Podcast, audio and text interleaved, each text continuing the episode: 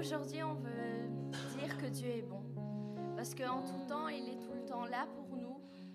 Et il nous relève dans les moments où nous sommes le plus bas. Et on veut vraiment rendre gloire à Dieu et donner ce culte, dédier ce culte à Dieu. Amen.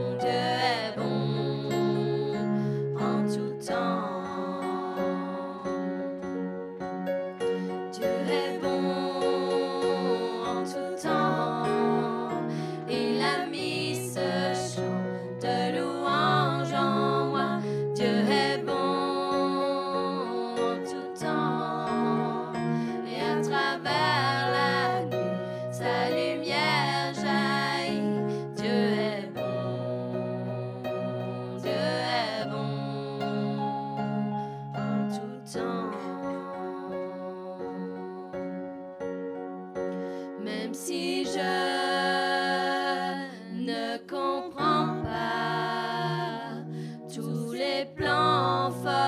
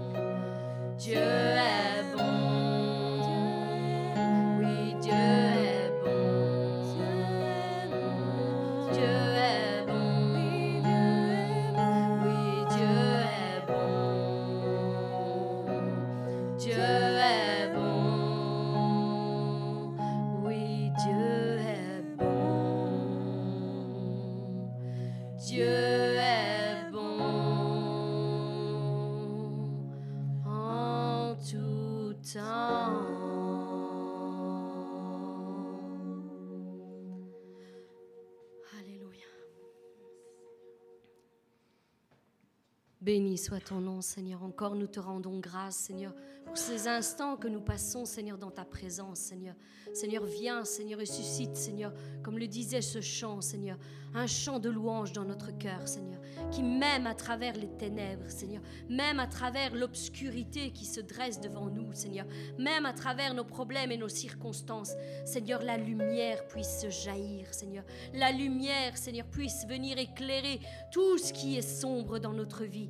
Seigneur, nous nous en remettons à toi, Seigneur, sachant, Seigneur, que tu es fidèle et que tu feras concourir encore toutes choses pour notre bien. Seigneur, même si nous sommes brisés parfois, même si notre espoir s'évanouit, Seigneur, parfois, Seigneur, nous trouvons grâce, Seigneur, à tes yeux. Et tu es là et tu viens nous restaurer, tu viens nous conduire, Seigneur, près des eaux paisibles, Seigneur, qui viennent abreuver notre cœur et nous conduire dans la paix, Seigneur.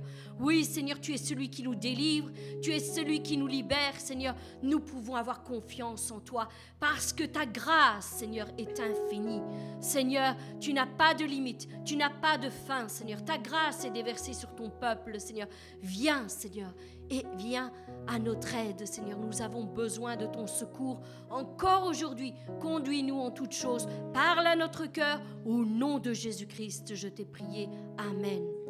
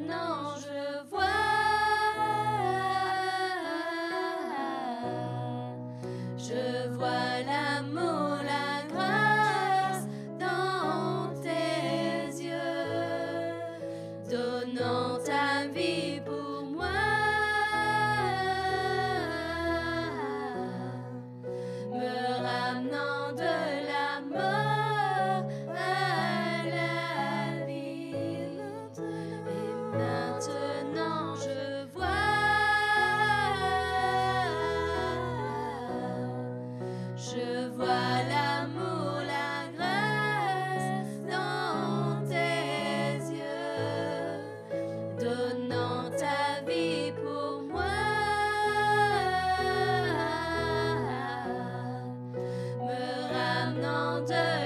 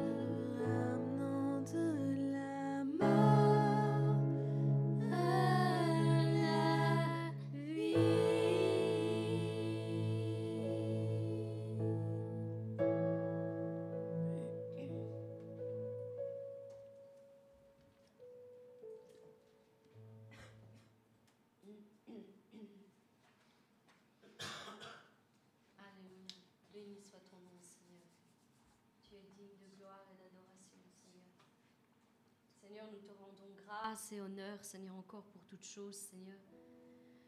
Puisses-tu nous bénir, Seigneur, encore en cette journée, Seigneur. Et ce matin, l'Éternel me mettait une pensée à cœur que d'ailleurs j'ai partagée sur, euh, sur le groupe. Et il disait, priez et agissez.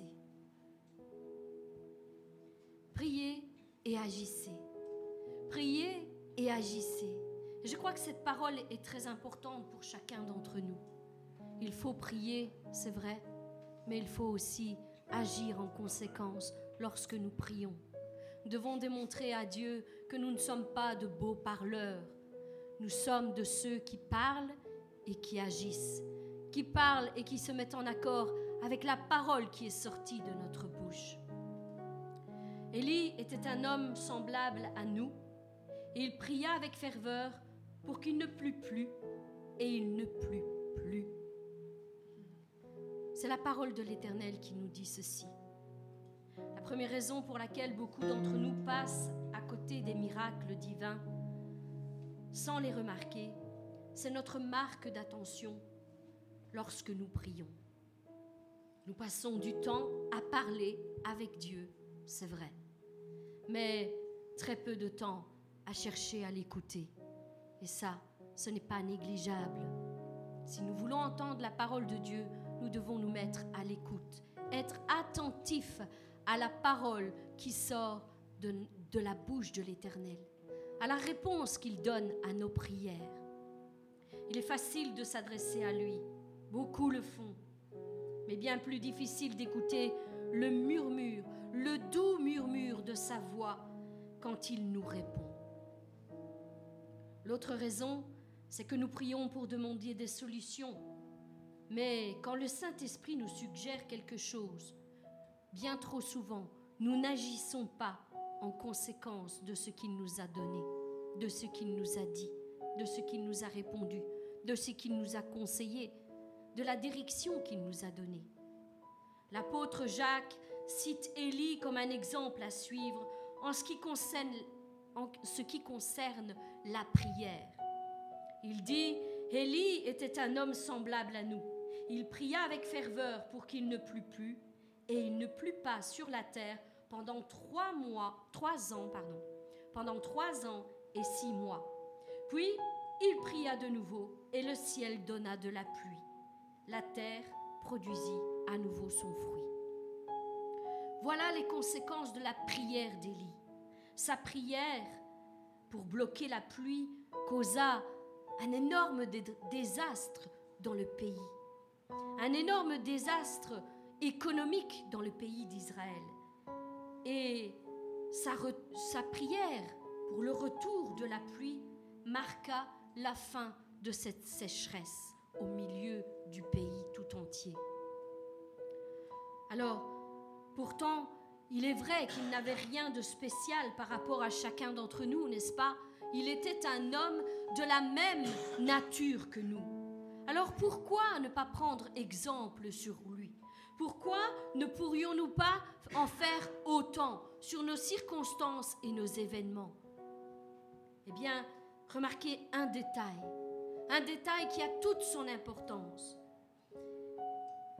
Après s'être prosterné devant Dieu, jusqu'à terre, Élie dit à son serviteur, Monte, monte, je te prie, sur la montagne et regarde du côté de la mer.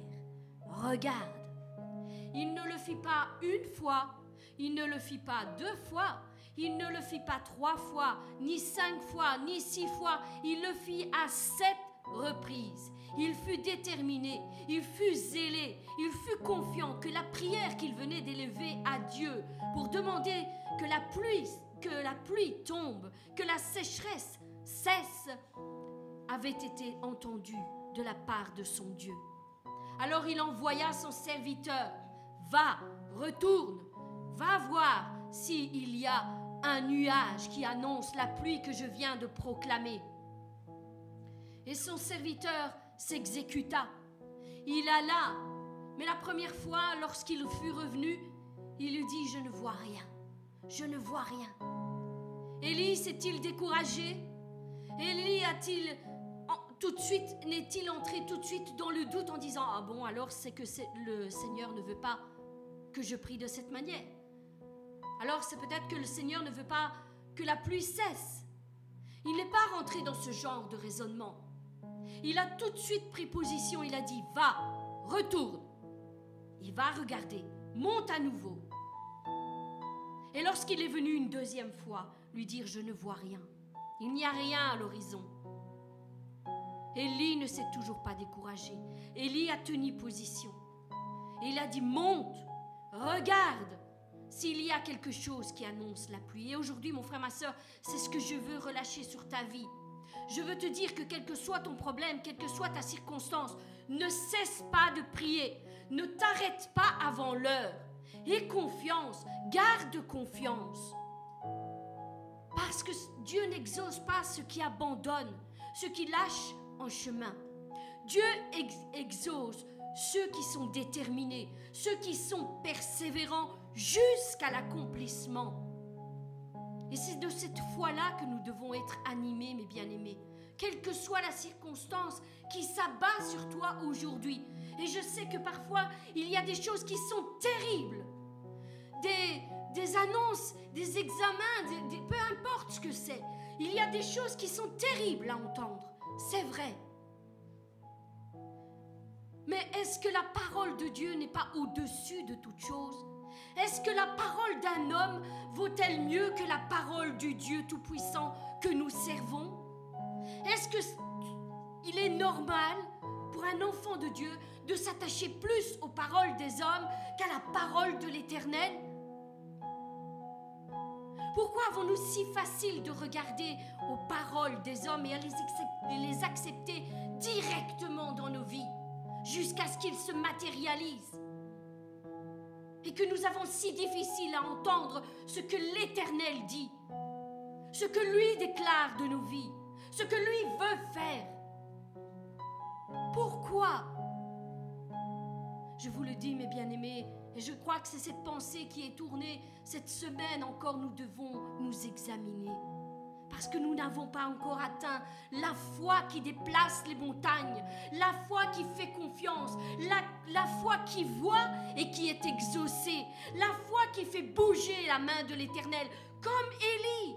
Cette foi, mes bien-aimés, cette foi, il ne s'est pas découragé. Et ce n'est pas le seul exemple dans la parole de Dieu. Nous en avons déjà parlé ici, au sein de l'église du Bon Samaritain. Souvenez-vous du peuple d'Israël, de l'armée d'Israël qui tourne sept fois autour des, murs de Jéricho. Ils ne se sont pas découragés à la première fois, ni à la deuxième fois, ni à la troisième fois. Ils ont été jusqu'au bout. Et même si au bout de la sixième fois, du sixième tour, les murs n'étaient toujours pas écroulés, les murs n'étaient toujours pas fissurés, ils ont été jusqu'au bout. Et c'est de cette foi-là que je vous parle, mes bien-aimés. Cette foi qui ne lâche rien, qui a confiance, qui croit jusqu'au bout, jusqu'à la réalisation de ce que Dieu promet. Qu'est-ce que Dieu promet dans ta situation? Cherche le trésor au milieu de ton épreuve. Cette épreuve n'est pas faite pour la mort. Cette épreuve n'est pas faite pour que tu te décourages, pour que tu sois abattu, pour que tu sois écrasé. Cette épreuve est mise sur ta route pour que tu sois fortifié, pour que tu te relèves, pour que tu te battes, pour que tu aies la victoire, pour que tu témoignes que ce Dieu-là est fidèle jusqu'au bout, de génération en génération. Il ne se lasse pas de faire du bien. Il ne se lasse pas de pardonner lorsque tu faiblis, mon frère, ma soeur.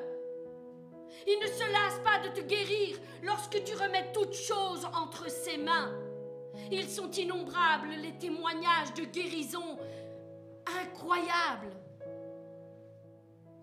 Mais bien-aimés, ne faiblissez pas au milieu de vos épreuves.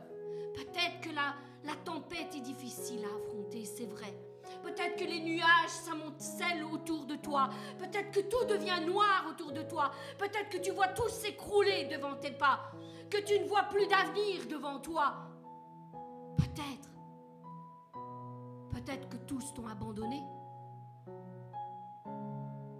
Quelle est ta situation? Moi, je ne connais pas ta situation, mon frère, ma soeur, mais je peux te dire une chose, c'est qu'il y a quelqu'un qui s'appelle fidèle et véritable. Il y a quelqu'un qui se tient à tes côtés. Il y a quelqu'un qui te tient la main. Peut-être ne le vois-tu pas. Peut-être ne l'entends-tu pas. Mais il est là, à côté de toi. Il ne te lâche pas. Il ne t'abandonne pas. Il n'a pas encore dit son dernier mot sur ta vie, mon frère, ma soeur. Est-ce que c'est toi qui vas mettre le dernier mot sur ta vie? Ne limite pas ton Dieu. Et aujourd'hui, l'Église du bon samaritain se positionne à tes côtés, mon frère, ma soeur. Nous sommes comme les amis qui portaient ce paralytique. Ce paralytique qui ne savait pas bouger, qui avait peut-être perdu tout espoir, vu le nombre d'années qu'il était paralysé. Il était allongé sur cette civière. Et quand ses amis l'ont pris et leur ont certainement dit, viens, nous allons aller ensemble devant Jésus et il te guérira. Croyez-vous que cet homme avait toute la foi du monde? Lorsqu'il est arrivé devant cette maison, qu'il a vu une foule innombrable qui se maintenait devant la porte, impossible d'entrer. Tout était fermé, tout était bondé, impossible de passer. Déjà pour une personne à pied debout, c'était pas facile de passer et de se rendre devant Jésus-Christ. Sans doute, il s'est dit à ce moment-là, en arrivant là-bas, Ah, ce ne sera pas aujourd'hui le jour de mon miracle. Ce ne sera pas aujourd'hui. Sans doute, il a peut-être baissé les bras pendant un instant. Mais vous savez quoi? Ses amis, eux, n'ont pas baissé les bras. Ses amis ont dit, on est arrivé jusqu'ici et on a foi que Jésus-Christ le fera aussi pour toi. Il l'a fait pour tant d'autres. Nous avons entendu des milliers de témoignages que lorsque Jésus les touche, lorsque Jésus parle, lorsque Jésus les regarde, eh bien ils se lèvent, ils marchent, les cancers disparaissent, la lèpre s'efface, la maladie est détruite. Ils avaient entendu tout cela et ils ne se sont pas découragés devant cette foule innombrable. Ils ont dit, peut-être qu'on ne peut pas rentrer par la porte, peut-être qu'on ne peut pas rentrer par la fenêtre, mais on ne va pas se tenir ici debout, être arrivé jusque-là et s'arrêter maintenant. Alors prends courage parce que nous allons faire un acte de foi. Nous allons monter sur le toit, nous allons, nous allons retirer tout ce qu'il y a sur le toit, faire un trou et tu vas descendre par la porte ou par la fenêtre, comme on dit.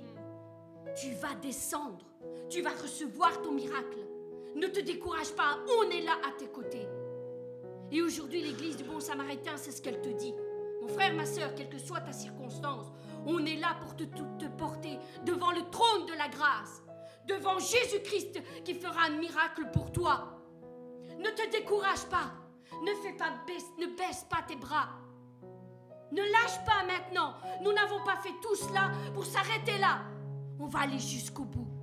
On va aller chercher cette victoire. On va aller chercher ce miracle. On va aller chercher cette guérison. Ensemble, on va y arriver. Ensemble, on va y arriver. Mais je veux que tu relèves la tête. Je veux que tu sèches tes larmes. Relève ta tête. Crois en ce Dieu qui est fidèle. Crois. Efface les doutes. Secoue-toi de tout ce qui t'empêche de rentrer en possession de ton miracle. Ce n'est pas ta part. Ce n'est pas ton partage.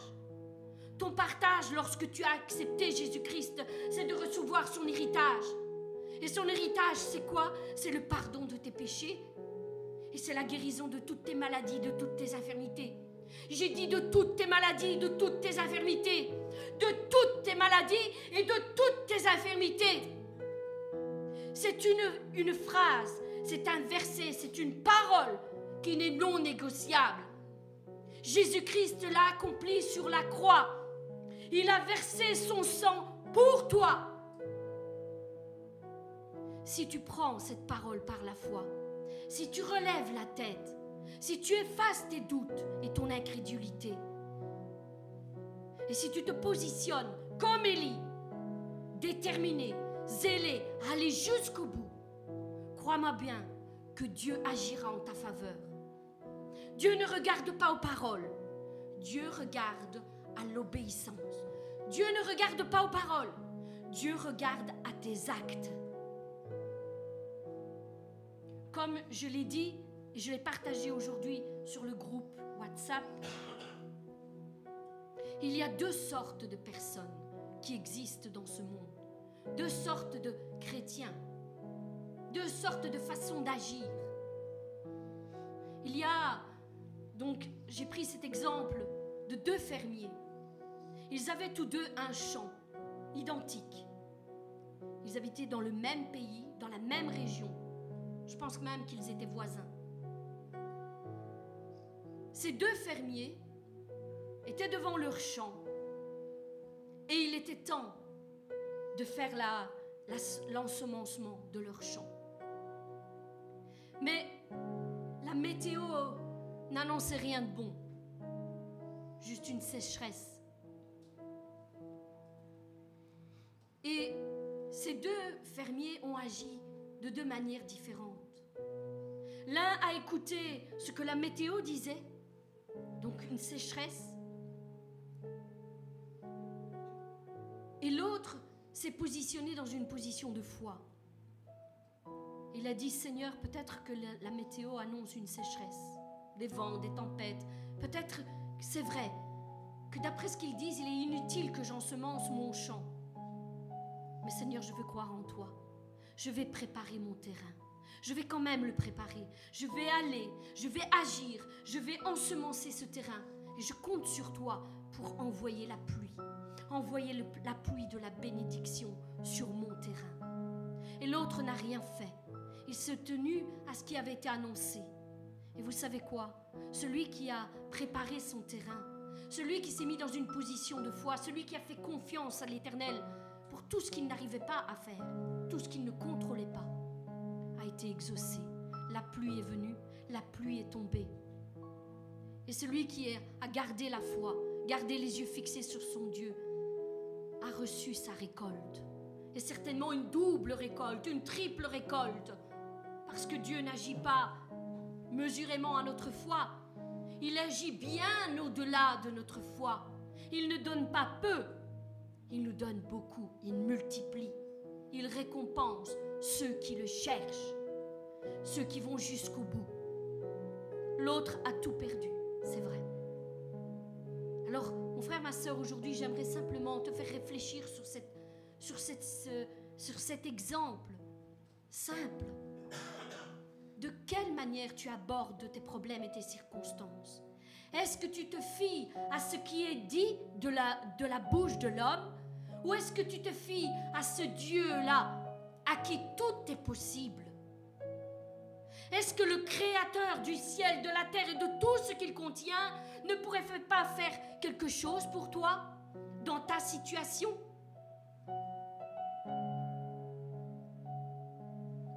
Moi, je le crois. Moi, je crois que nous servons un Dieu à qui rien n'est impossible. Et ce n'est pas juste des paroles c'est pas juste des paroles. À qui rien n'est impossible. La seule chose qui lui est impossible, vous savez, c'est quoi? C'est la limite que tu lui mets dans ton cœur. C'est la seule impossibilité qu'il a de changer. Si tu le limites, il ne pourra pas agir. Mais si tu crois que ce Dieu-là peut faire bien au-delà, bien au-delà, bien au-delà de tout ce que tu penses ou même imagines, bien au-delà. Eh bien alors il ne sera pas limité sur ta vie et il va te démontrer qu'il demeure au contrôle de toutes circonstances dans ta vie. Il veille sur ton âme, il veille sur ta vie, il veille sur tes circonstances. Ne lâche pas sa main. Tu n'as pas fait tout ce chemin jusqu'au jour d'aujourd'hui pour arrêter ici, maintenant. Encore un pas de plus. Avance.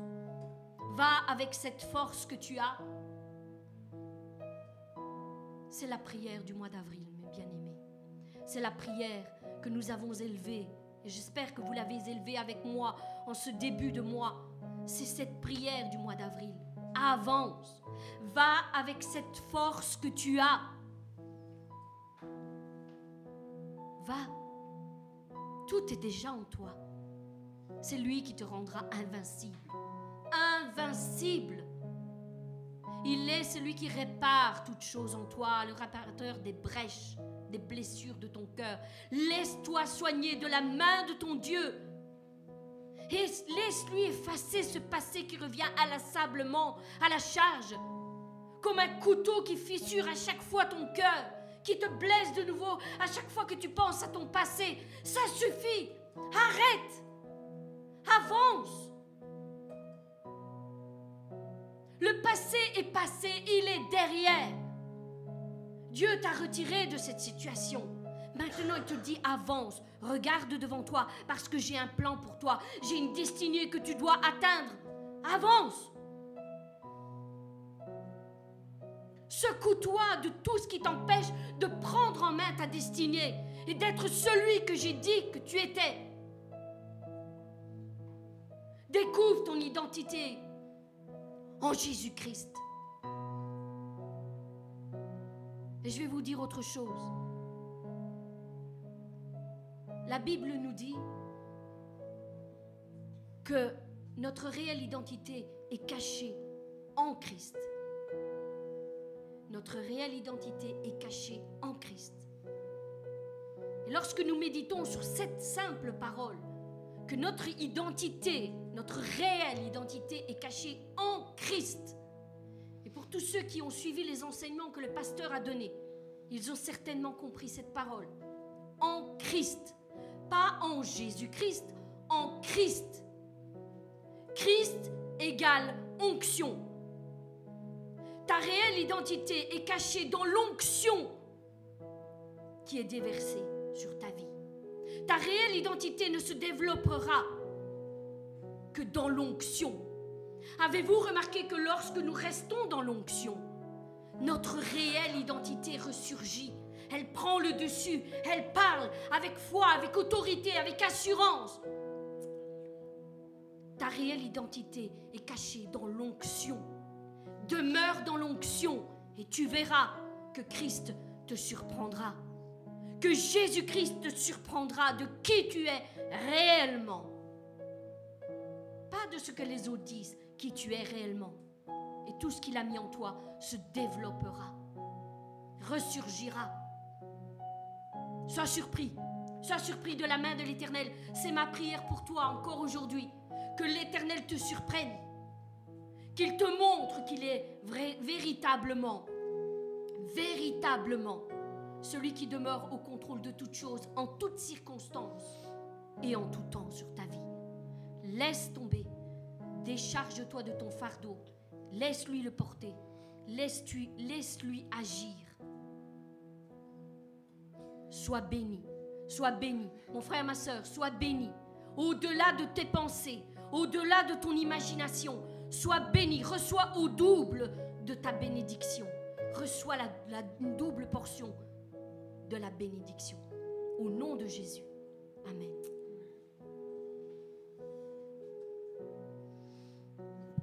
Waouh, waouh, waouh. Je crois que notre Dieu mérite une oration pour la parole qu'il a transmise à travers Alléluia, sois béni Seigneur. Alléluia, merci. Sois béni Seigneur. Merci de nous parler, Jésus. Amen. Waouh, ça commence fort. Béni soit ton nom Seigneur.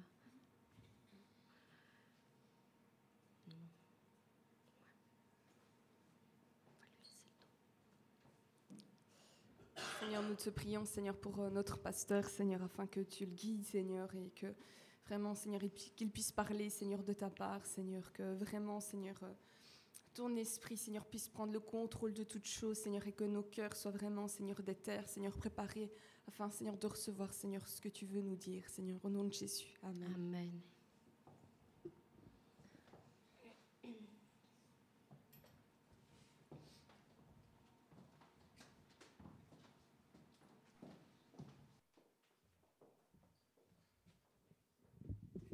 Soyez bénis. nous allons continuer encore dans cette série Qui suis-je en Christ? Je vais vous dire que le Qui suis-je en Christ, normalement, je vais le finir aujourd'hui. Et la semaine prochaine, nous allons commencer normalement euh, notre identité en Christ. Donc là, maintenant, on va pouvoir comprendre réellement qui est notre identité en Christ. Donc, on avait pris déjà deux points du livre d'Éphésiens, comme je dis Éphésiens, et cette épître qui a été faite et donnée à l'église d'Éphèse. Éphèse est cette région qu'aujourd'hui, au XXIe siècle, on appelle la Turquie. Donc voilà un petit peu pour l'historique. Nous voyons aujourd'hui que la Turquie aujourd'hui est principalement musulmane, mais avant d'être musulmane, elle a été cette église puissante d'Éphèse. Cette église où il y a eu six chapitres qui ont été donnés. On a appelé ça dans nos milieux chrétiens, euh, le livre d'Éphèse, d'Éphésiens, euh, on l'a appelé euh, les épîtres pastorales. Mais le livre d'Éphésiens, c'est là où il nous montre le combat spirituel. Le livre d'Éphèse, c'est là où il nous montre l'armure en tant que chrétien qu'on a. Et on a le livre d'Éphèse qui nous explique un petit peu le rapport entre Christ et son Église mais c'est aussi le rapport entre l'homme et sa femme et les enfants qui sont dans le cocon familial. Et donc, le livre d'Éphèse est un excellent livre que si on devrait faire une étude, je crois qu'on pourrait y rester deux, bonnes années. Tellement il y, a, beaucoup de choses à dire. Mais je voudrais m'axer sur qui suis-je en Christ. Et donc on avait pris le premier point qui se trouvait dans Éphésiens chapitre 1 verset 1 qui nous disait que Paul, apôtre de Jésus-Christ, par la volonté de Dieu, aux saints qui sont à Éphèse et aux fidèles en Jésus-Christ. On voit que le être en Christ, qui suis-je en Christ, ben, la première des choses fait de nous que nous sommes des personnes fidèles. Fidèles dans tous les domaines, que ce soit dans les promesses de Dieu, que ce soit la fidélité ben, à Dieu, que ce soit la fidélité entre frères et sœurs, fidèles dans, dans, ce que Dieu nous dit de faire, ben nous, nous, gardons nos yeux fixés sur cette fidélité de Dieu, parce que si Dieu est fidèle, ben automatiquement, je suis fidèle. Deuxièmement, on avait vu dans Éphésiens chapitre 1, verset 3, que nous étions bénis en étant en Christ, parce qu'il est mis béni soit Dieu, béni soit Dieu. Et après, regardez, on voit le, comment je vais dire, le vase communicant Béni soit Dieu, Dieu le Père de notre Seigneur Jésus-Christ, qui nous a bénis. On voit qu'un Dieu béni nous bénit. Et nous-mêmes que nous sommes bénis, c'est parce que nous sommes bénis pour bénir notre frère et notre sœur. Dieu déverse dans notre vie pour qu'à mon tour, je déverse dans la vie de mon frère et de ma sœur. Il nous a bénis de toutes sortes de bénédictions spirituelles dans les lieux célestes, encore une fois, en Christ. Comme Karine l'a dit, l'onction qui résidait sur Christ. Maintenant, ce n'est plus moi qui vis, mais c'est Christ qui vit en moi. Bien entendu, ce n'est pas Jésus, c'est l'onction de Christ, ce que Christ faisait dans Actes chapitre 10, verset 38, je ne l'ai pas pris ici, mais il dit, vous savez comment Dieu a oint d'esprit de force et de sagesse Jésus de Nazareth qui allait de lieu en lieu faisant du bien alentour de lui. Et cette onction maintenant réside en nous, et quand on est en Christ, ben, on est cette personne qui est fidèle, de, premièrement. Deuxièmement, nous sommes bénis. Il y a sept attributs. Le troisième, c'est que nous sommes choisis.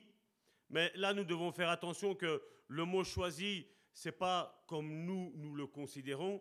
Parce que si nous pensons que Dieu nous a choisis, on va dire, bah alors ceux qui, ceux qui n'ont pas accepté le message de l'Évangile, alors eux n'ont pas été choisis. Non.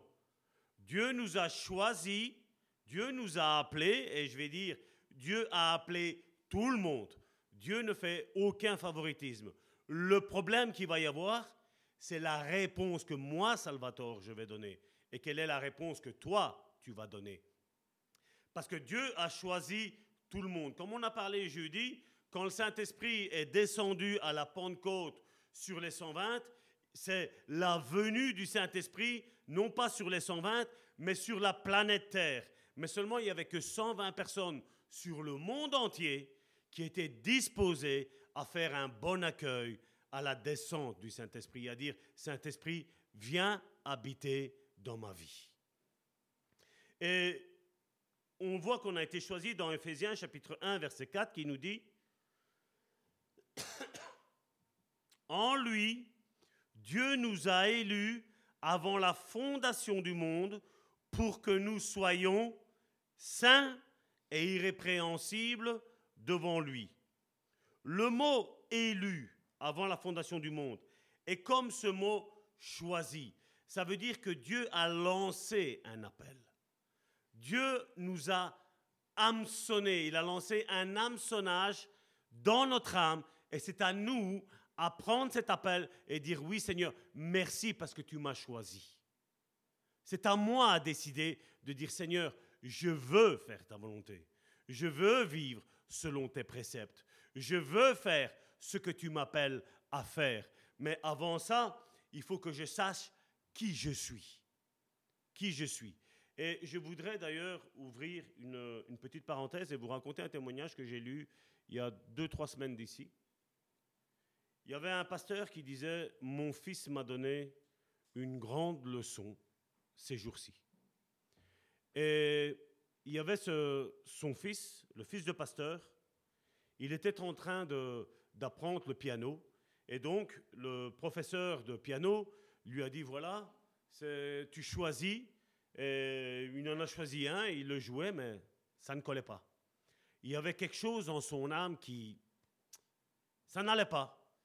Et à un moment donné, à un moment donné, ce, fils de pasteur a dit à son papa, il a dit, écoute papa, ça va pas. Je crois que je vais rater mon examen.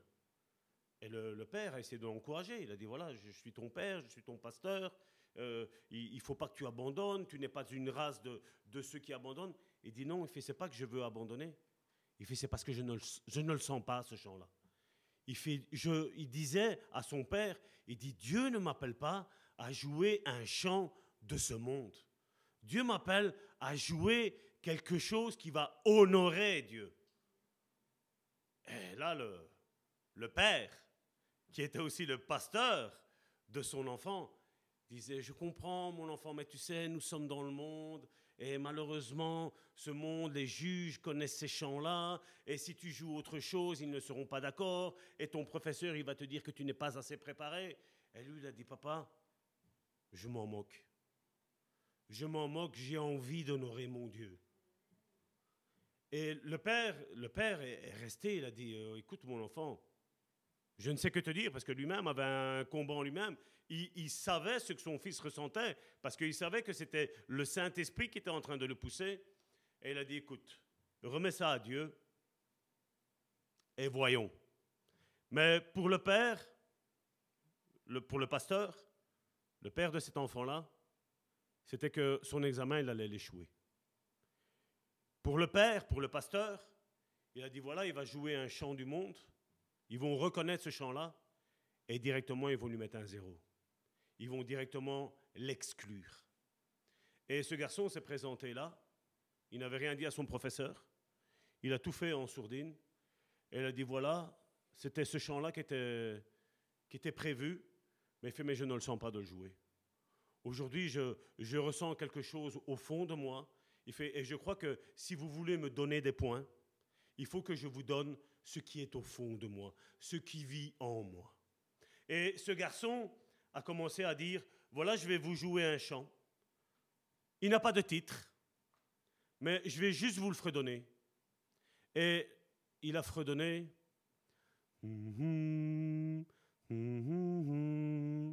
Vous vous rappelez?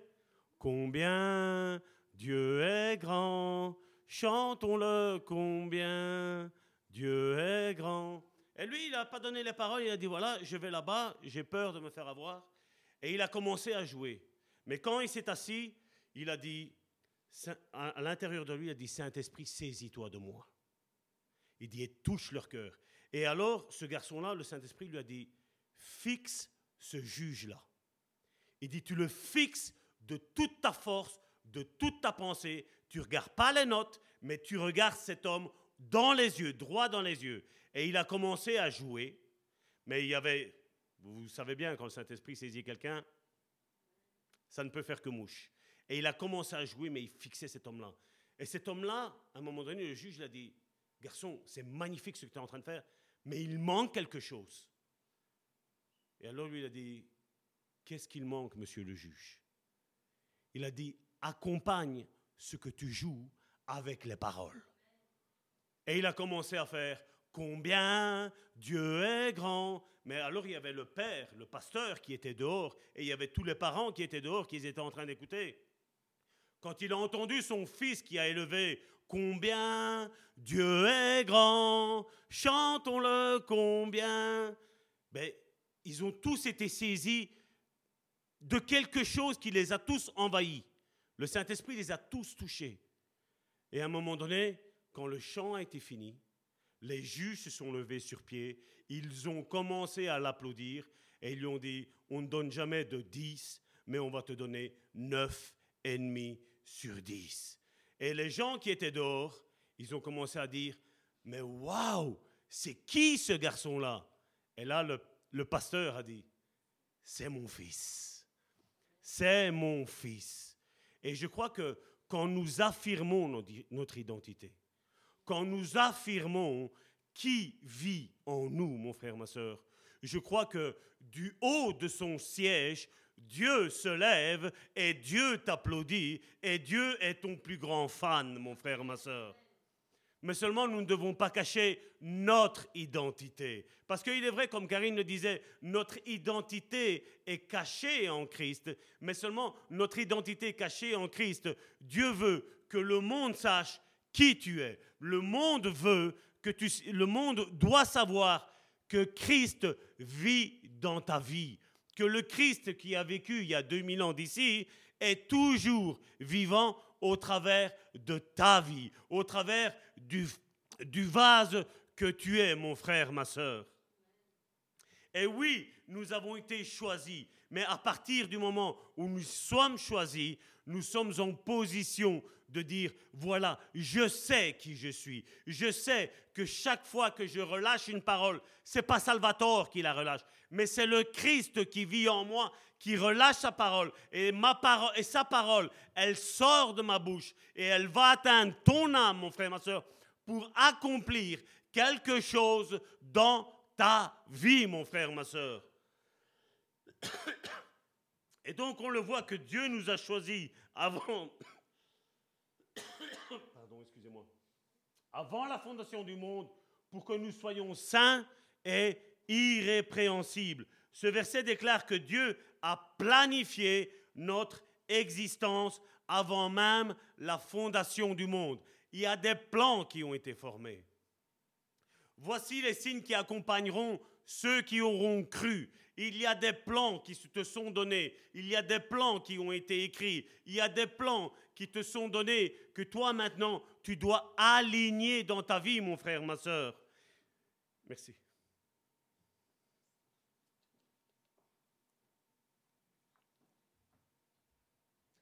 Dans Jean chapitre 3, Jésus a parlé à Nicodème et il lui a dit que nous devions naître de nouveau. Cette nouvelle naissance n'est pas une, naissance euh, charnelle ni émotionnelle, mais cette nouvelle naissance est une nouvelle naissance spirituelle. C'est une identité qui nous donne. Nous étions, nous avions une identité de pécheurs, mais maintenant nous avons une identité de racheté de l'Éternel. Nous sommes une térébinthe de l'Éternel. Nous sommes des bénis de Dieu. Nous sommes des oins de Dieu. Nous sommes des forts en Christ. C'est ça notre identité. Nous ne sommes plus faibles. Que le faible dise je suis fort. Que le pauvre dise je suis riche. Parce que ça, c'est notre identité.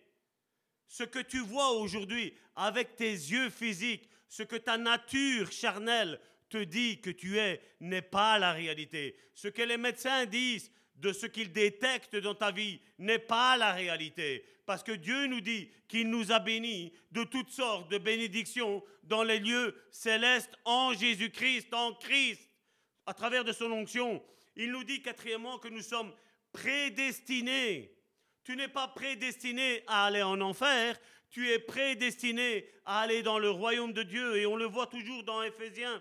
Je vous dis, cette épître d'Éphésiens est une épître qui est riche, surtout le premier chapitre est riche pour nous euh, établir, pour nous positionner, pour nous faire comprendre qui nous sommes, qui tu es. Les gens te disent peut-être que tu es une personne colérique, une personne nerveuse, une personne euh, euh, indomptable, mais Dieu te dit que tu es tout le contraire de ça. Éphésiens chapitre 1 verset 5, verset 5 nous dit, nous ayons prédestiné dans son amour à être ses enfants d'adoption par Jésus-Christ, selon, selon le bon plaisir de sa volonté. Bien qu'il ait des plans pour nous, Dieu n'a pas destiné notre destinée. Il nous a prédestinés. Il a tout mis en place pour que tu fasses le bon choix, pour que tu marches sur le bon chemin. Mais seulement tu peux décider de dire non. Non, parce que la religion, ben, elle ne te parle pas d'héritage. La religion ne te parle pas de ta position en Christ, de ce que tu peux faire, de ce que tu peux dire, de ce que tu peux proclamer, de ce que tu peux avoir, de l'autorité que tu as, de l'onction que tu as. C'est des choses qu'il y a, le manteau qui est sur toi aussi, mon frère, ma soeur. La religion te fera toujours asseoir et tu diras, voilà, écoute. Mais tu n'es pas là que pour écouter. Il y a un temps pour écouter, mais il y a un temps, comme Karine tantôt l'a dit, un temps d'action, un temps pour agir. Il y a un temps pour dire stop, ennemi de mes âmes, tu m'énerves, tu es tout le temps en train de m'accabler, tu es tout le temps en train de me rabaisser, tu es tout le temps en train de me rendre malade. Stop maintenant, stop. À un moment donné, il est temps que tu t'énerves, mon frère, ma soeur. Non pas t'énerver avec toi, non pas t'énerver avec Dieu, mais t'énerver avec l'ennemi de ton âme c'est-à-dire le diable. Il est temps que tu lui dises en plein visage, stop, ça suffit maintenant. Arrête de me, de me mitrailler dans la pauvreté, dans la maladie, dans, dans la sécheresse spirituelle. Stop. Je sors de mon désert. J'ai été dans le désert, Dieu a parlé à mon cœur et maintenant j'agis en conséquence. Parce que le désert n'est pas là pour que tu meurs dans le désert. Non. Si tu dois mourir, tu mourras dans la Canaan céleste, dans la Jérusalem céleste. Mais le désert est le centre de formation privilégié de Dieu. Parce que dans le désert, il n'y a pas de maison, il n'y a pas de Wi-Fi, il n'y a pas de tablette, il n'y a pas de courant, il n'y a rien du tout. C'est toi et Dieu. Et tu écoutes Dieu et rien d'autre que Dieu.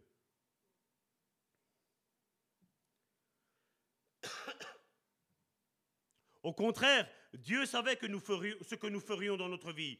L'adoption dont il est question dans ce verset est quelque chose de différent de l'adoption telle que nous la comprenons avec notre mentalité du 21e siècle. Et elle reflète le sens que les Romains attribuaient à ce terme.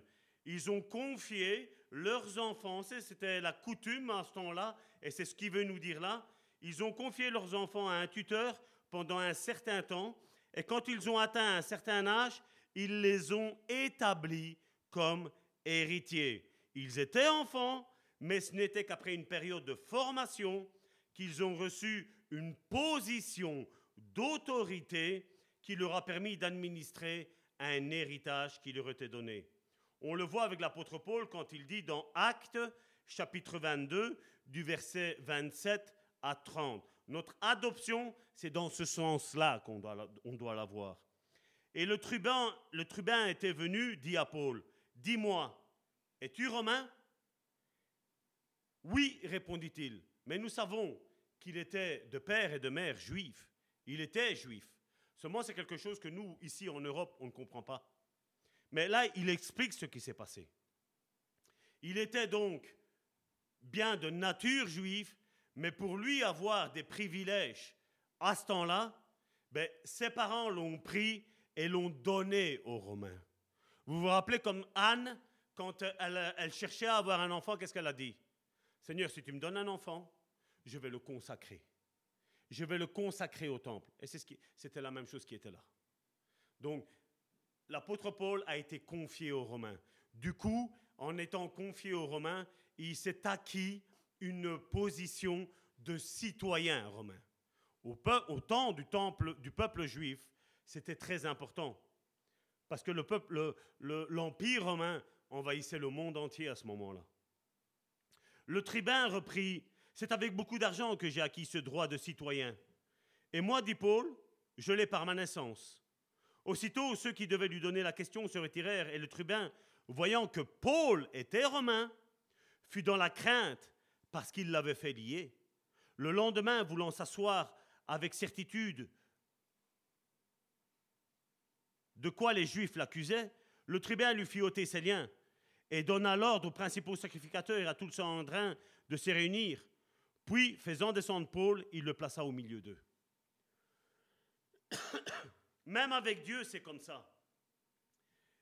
Nous avons Dieu comme Père. Dieu est notre paternité. Mais avec lui, il y a un héritage. Comme nous avons déjà parlé à maintes et maintes reprises ici. Notre vie ne se résume pas à juste venir s'asseoir à l'église ou juste écouter la prédication. Non, nous sommes en train d'être préparés pour le gouvernement qui arrive. Le monde est en train de parler d'un nouvel ordre mondial, mais il y a un gouvernement mondial qui est plus haut que tout cela. C'est celui de Dieu, celui qui va faire régner tous les enfants de Dieu pendant plus de mille ans, où nous allons régner où Dieu va nous donner à chacun d'entre nous des villes, des régions, des communes, où nous, devons, nous devrions tout gérer. Aujourd'hui, il y a des gens qui sont au-dessus de toi, qui sont ministres, présidents, qui sont, je ne sais pas quel titre ils ont. Mais arrive le temps où ces gens-là te seront soumis. Parce que tu, tu t'auras positionné en Christ tu auras compris quelle est ta position. Tu auras, fait la formation de Dieu et non pas la formation de ce monde. Mon frère, ma soeur, peut-être tu te dis que tu as raté ta vie. Mais je me tiens devant toi pour te dire que peut-être pour toi c'est un plan B maintenant qui va commencer. Mais je vais te dire que ce plan B, Dieu a un plan, point. Dieu n'a pas un plan 1, un plan 2 ou un plan A, un plan B. Dieu a un plan qu'il avait déjà établi avant la fondation du monde. Avant que qui que ce soit sur cette planète Terre sache qui tu es. Qu'est-ce que tu allais faire? Dieu avait un plan. Dieu savait qu'à son appel, tu allais dire oui. À son appel, tu allais dire Seigneur, change ma vie, transforme ma vie. Mets à zéro tout ce que j'ai pensé que j'étais fort. Et je me tiens aujourd'hui pour te dire, où Dieu te dit, mon enfant, reviens à la maison. Reviens à la maison. Viens de nouveau goûter à la gloire du Père. Viens de nouveau goûter à ce que Dieu a de meilleur pour toi. Ne te focalise pas avec les miettes du pain, mais focalise-toi sur le pain. Dieu veut te donner un bon pain. Dieu est le spécialiste de redresser le chemin. Il est toujours prêt, Dieu, à faire quelque chose de nouveau. On le voit avec l'exemple de Ruth. Ruth, cette femme qui, quand son mari est décédé, elle s'est dit, voilà, c'est fini pour moi. À ce temps-là, si on, si on retourne des millénaires en arrière, quand le mari décédait, c'était la fin pour toute la famille. Que ce soit pour la mère, que ce soit pour les enfants, c'était la fin de toute chose. L'homme était celui qui gouvernait la famille. Et quand son mari est mort, elle a dit c'est fini pour moi. Mais seulement au fond d'elle, il y avait quelque chose, il y avait quelqu'un qui lui disait attache-toi à ta belle-mère Naomi. Attache-toi. Et c'est ce qu'elle a fait. C'est ce qu'elle a fait. Elle s'est attachée. Elle a dit ton Dieu sera mon Dieu. Elle a affirmé son identité. Elle a dit, voilà, je t'ai vu, belle-mère, je t'ai vu vivre. Je t'ai vu, j'ai vu ta communion. Mais là maintenant, ton Dieu devient aussi mon Dieu. Ce ne sera pas seulement ton Dieu, mais ce sera aussi mon Dieu. Et on voit comment Dieu a élevé Ruth. Ruth, cette personne qui est devenue la grand-mère de David. La grand-mère du grand roi David.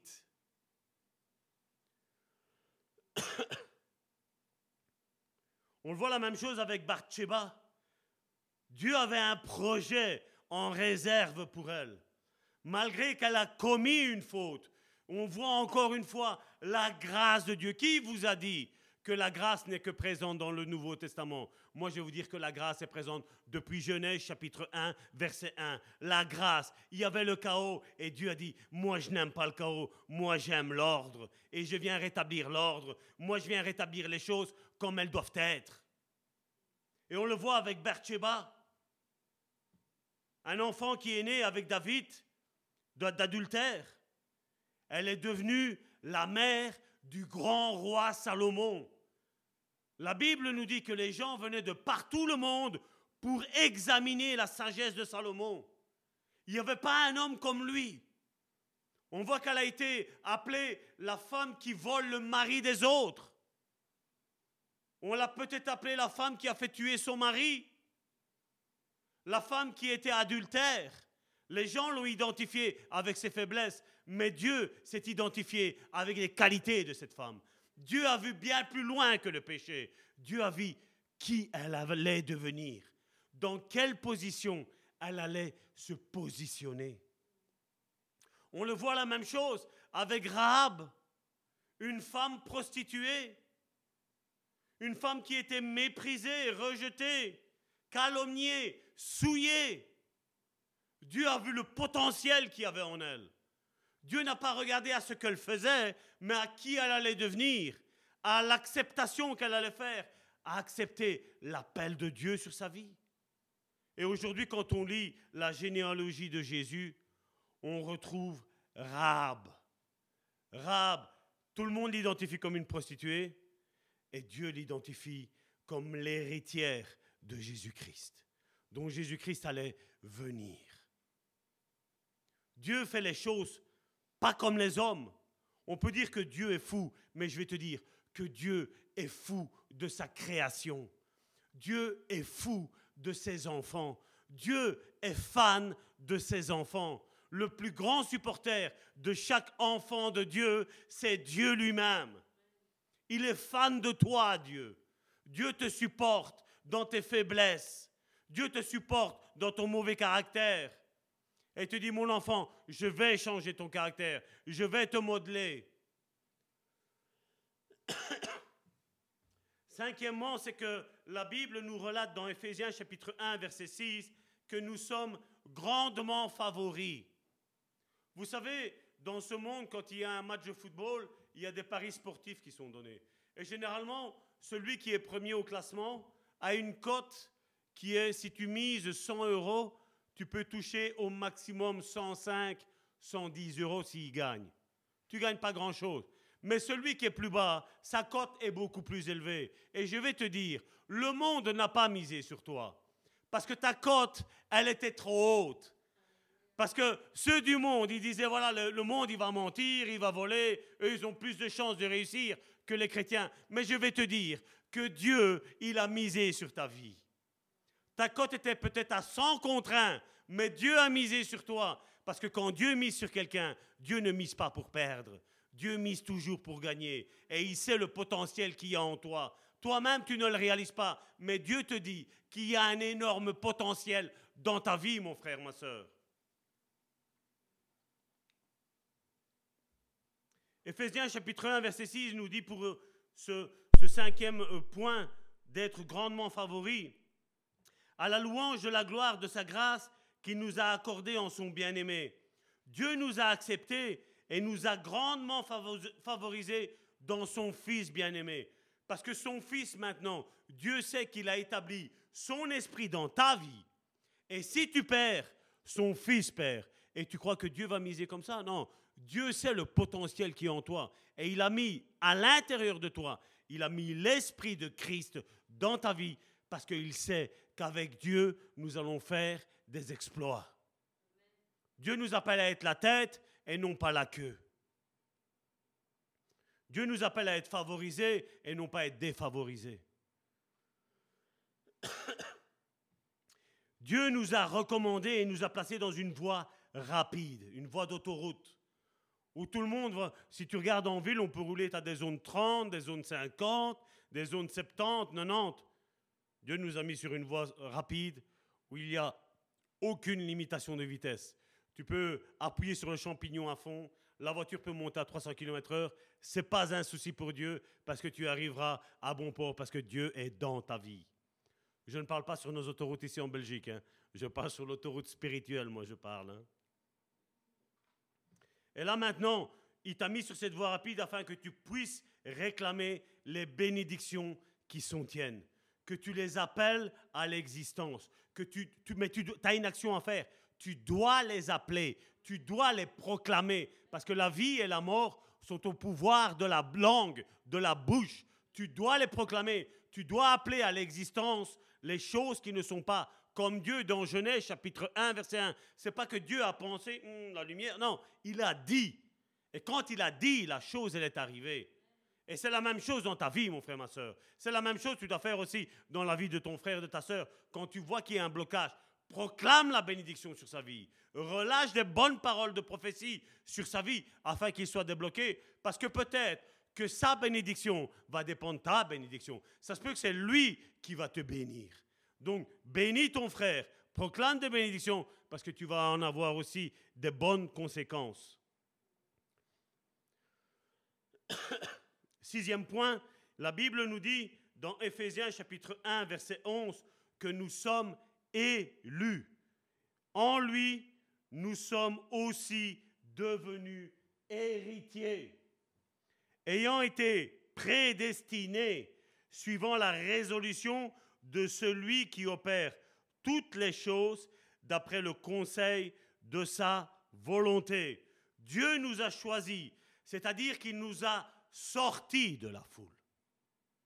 Mais encore une fois, comme je l'ai dit, c'est que Dieu veut que toute l'humanité soit sauvée. Mais toute l'humanité ne sera pas sauvée. Pourquoi? Parce que certains diront, mais tu sais, ces histoires de Jésus, c'est des foutaises. Ces choses de Jésus, c'est pour les faibles des esprits. Mais nous savons ce que Jésus a dit. Heureux les pauvres en esprit, car c'est à eux qui hériteront le royaume des cieux. C'est eux qui l'hériteront. Donc ne te tracasse pas quand on te dit que tu es un à croire aux choses de Jésus. Toi, regarde à l'héritage qui t'est accordé. Toi, regarde aux bénédictions qu'il y a là. Tu peux regarder aujourd'hui l'homme ou la femme la plus riche au monde. Je veux te dire que en Christ, nous sommes bien plus riches qu'eux. Bien plus riches qu'eux, nous sommes. Septièmement, dans Éphésiens chapitre 1, verset 13, il nous dit que nous sommes scellés. Je ne sais pas pour toi quelle est, quelle est cette euh, vision que tu as de ce scellement, le fait d'être scellé. Regardez ce qu'il dit. En lui, vous aussi, après avoir entendu la parole de la vérité, l'évangile de votre salut, en lui, vous avez cru et vous avez été scellés du Saint-Esprit qui avait été promis. Tu sais, quand tu vas au magasin et tu vas dans le rayon vin, il y a plein de bouteilles de vin, à tous les prix différents. Mais tu peux être sûr d'une seule chose, c'est qu'il y a des bouteilles qui sont scellées. Elles sont scellées avec un code de série. Je vais te dire que ces bouteilles-là, à la place de prendre un vin à 4, 5, 6 euros, ce sont des vins qui coûtent 20, 30, 40, 50, 60 euros. Et il y a même des bouteilles qui vont jusqu'à même 600 euros. Et il y a même encore plus cher. hein. Mais je parle de magasin. Pourquoi? Parce que ce scellement qu'il y a là, ça veut dire que c'est un origine. Il n'y a pas eu de trafic. Ça veut dire que c'est un vin d'une bonne qualité. Et savoir que tu es scellé du Saint-Esprit, ça veut dire que tu es un disciple de bonne qualité. Un disciple qui a fait ses preuves. Un disciple qui n'a pas à rougir. Un disciple qui a été à la formation, non pas à l'école biblique, mais à l'école de Christ. À l'é- à l'église de Dieu. Quiconque est en Christ a été scellé par le Saint-Esprit. Le sceau représente la garantie et il indique que nous sommes d'authentiques chrétiens. Tu ne sais pas l'amadouer, ce vin-là. Il y a des vins qui sont bons, il y a des vins qui sont merveilleux, il y a des vins qui sont excellents. Et quand nous, on est scellés par le Saint-Esprit, nous sommes excellents. Qu'est-ce que ça veut dire, excellent? Ça veut dire plus que bon. Le bon n'est même pas comparable. tu prends deux bonnes bouteilles de vin par rapport à un vin qui est excellent, ils ne font pas le poids les deux bouteilles. Tu peux prendre même un carton de six bouteilles, ça ne fait pas le poids. C'est un vin qui est excellent. C'est un vin qui est hors norme. C'est un vin qu'on ne peut pas donner un prix. On ne peut pas donner une qualité. C'est un vin qui est excellent, qui est merveilleux, qui est succulent. Pierre, il a montré toute sa fragilité quand il a renié Jésus. Mais on voit que quand le Saint-Esprit est venu le sceller avec le baptême du Saint-Esprit, où il a parlé en langue, la Bible nous relate qu'il a été face à 3000 personnes et sa prédication a changé le cœur de 3000 personnes. C'est ça la différence d'être scellé dans le Saint-Esprit. Est-il suffisant d'avoir une connaissance? Je vais vous dire non. La connaissance est quelque chose d'excellent. Mais si on n'a que juste la connaissance, ce n'est pas suffisant. Parce que tu peux avoir toute la connaissance. Si maintenant tu ne passes pas à l'action, si tu ne mets pas en pratique, si tu ne proclames pas, il n'y a rien qui va changer dans ta vie. On le voit bien, Dieu guérit et combien encore se sentent malades. Ils vivent comme des malades. Est-ce qu'ils ont la guérison? Oui, ils l'ont, mais partiellement. Parce que leur âme est encore tourmentée. La peur d'une récidive, la peur que ça revienne, la peur que ce soit fulgurant, la peur de toujours quelque chose. Non, c'est pas comme ça que ça doit être. On doit agir. Et pour ce faire, il faut déclarer, comme on le disait dans Proverbe chapitre 18 au verset 21, la mort et la vie sont au pouvoir de la langue. Quiconque l'aime en mangera le fruit. Si je proclame, eh, un exemple, je vis une vie de débauché et je proclame des choses de la Bible, il n'y a rien qui va se passer.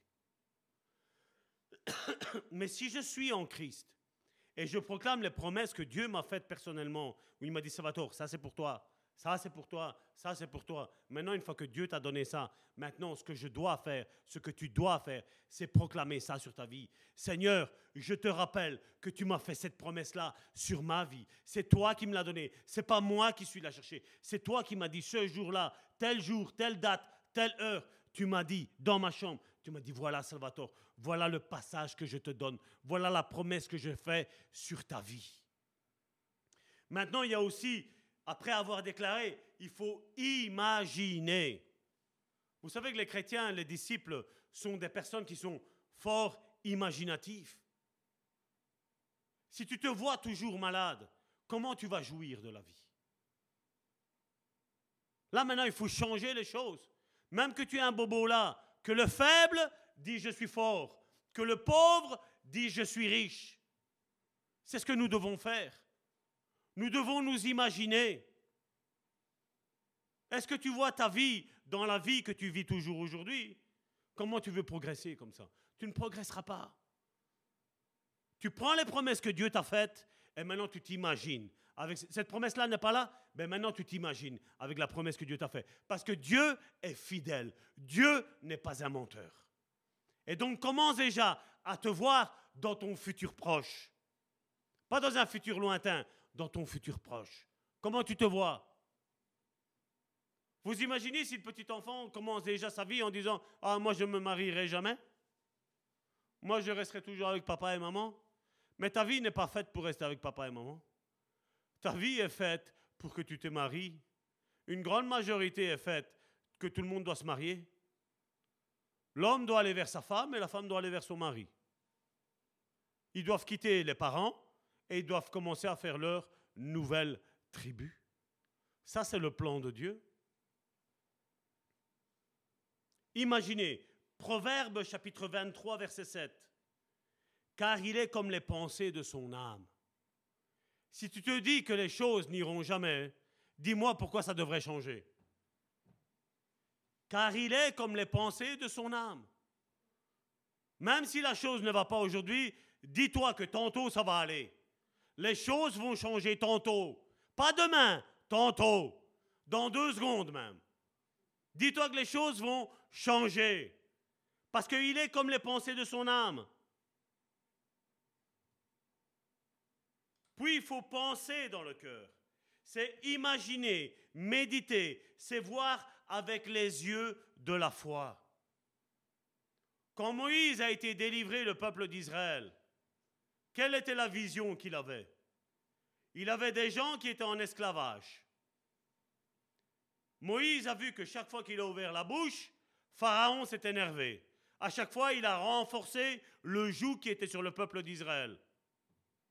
Vous imaginez si Moïse aurait dit Bon, ça va, c'est fini, ça sert à rien Qu'est-ce qu'il a fait? Il a fait comme tantôt Karine a dit avec Élie il a persévéré. Dieu a dit qu'il m'a envoyé pour le libérer, il va le libérer. Il ne ment pas. La parole de l'Éternel est celle-ci. Moïse ne faisait pas de la pensée positive. Hein. Moïse n'a pas pris un verset comme ça dans la Torah et il a commencé à dire voilà, ça va être moi qui va le libérer. Non, il sait que Dieu l'a appelé. Il sait que Dieu l'a qualifié. Il sait que Dieu lui a donné un bâton d'autorité. Il sait que Dieu lui a donné un manteau. Il sait quel était son but. Il sait pourquoi il a été créé. Il sait qu'il devait être le grand libérateur. Il le savait. Et quand quelqu'un venait, comme sa sœur Myriam, lui dire Ouais, mais Dieu parle qu'au travers de toi, ben va, va parler. On sait ce qui est arrivé. Hein. La lèpre est tombée sur elle. Hein.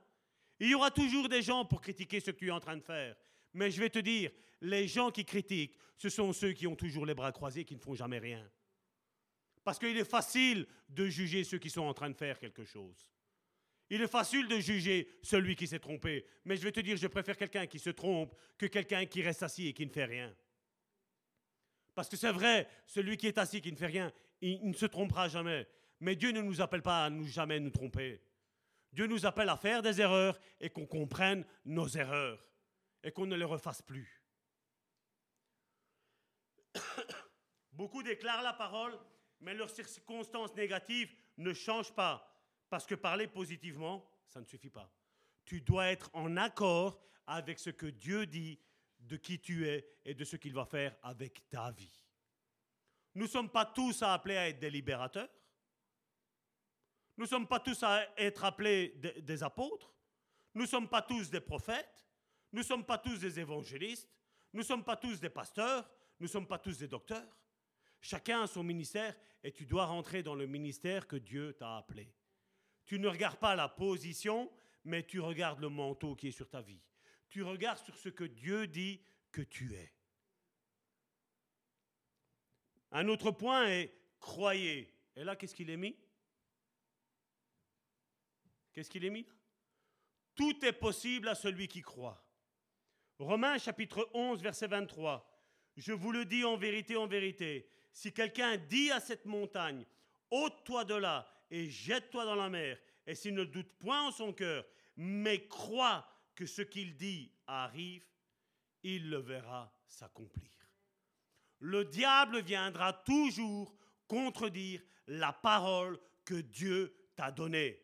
Mais c'est à toi à faire en sorte à réclamer et à proclamer en plein visage au diable à dire, toi tu me dis ça et Dieu m'a dit que. Et Dieu ne ment pas. Mais toi, le diable, toi, monsieur le diable, tu es un menteur.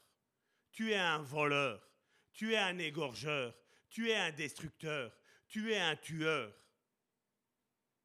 Et moi et toi, on n'a rien à voir ensemble.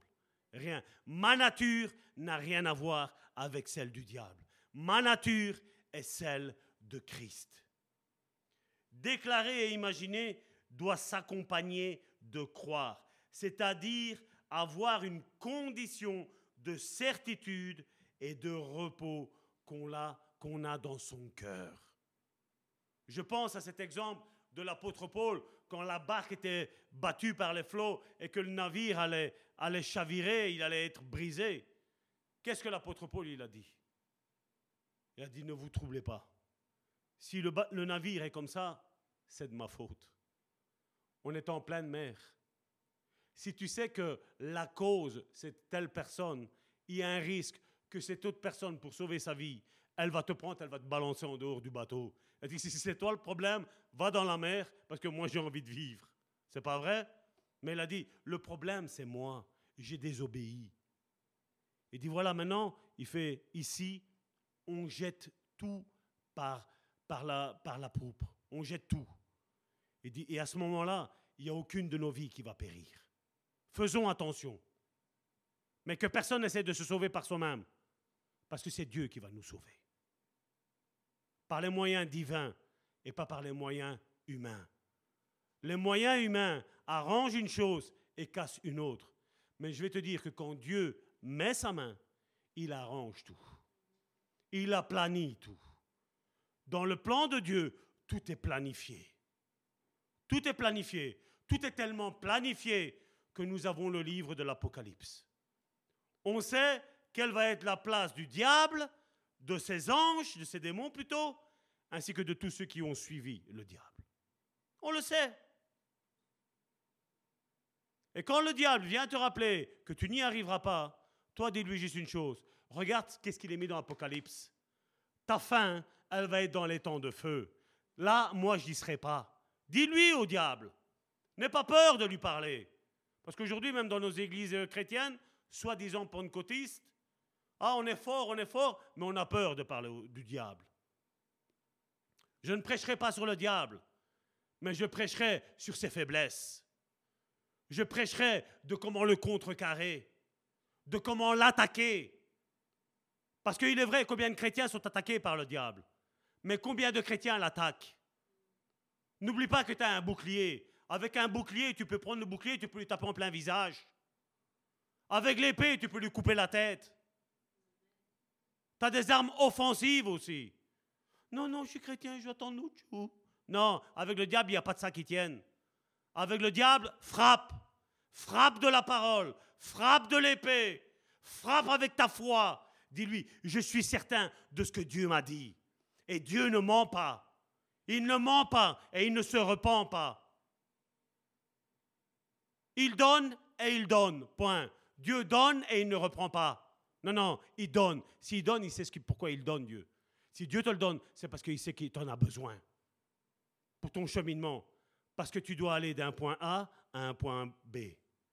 C'est le plan de Dieu, ça. Il y a une différence entre croire et avoir la foi. Croire signifie savoir que vous avez une promesse. Mais avoir la foi, comme Karine tantôt l'a dit, ça implique une action. J'agis en conséquence de ce que Dieu m'a dit. Je ne reste pas les bras croisés. Seigneur, tu m'as promis que j'allais être un grand pasteur. Seigneur, tu m'as promis que j'allais avoir un grand ministère. Non, tu commences à travailler. Tu commences à préparer tes prédications. Tu commences à te préparer à, à parler peut-être à une chaise avec personne. Tu pourras peut-être prendre une poupée et mettre une poupée dessus. Tu commenceras à prêcher à ta poupée. Mais tu commences déjà. Tu t'exerces. Tu t'affermis. Tu te positionnes. Tu commences à t'exercer.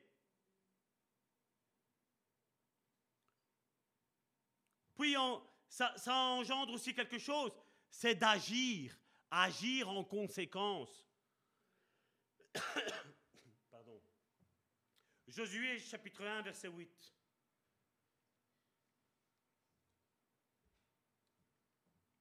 Que ce livre de la loi ne s'éloigne point de ta bouche.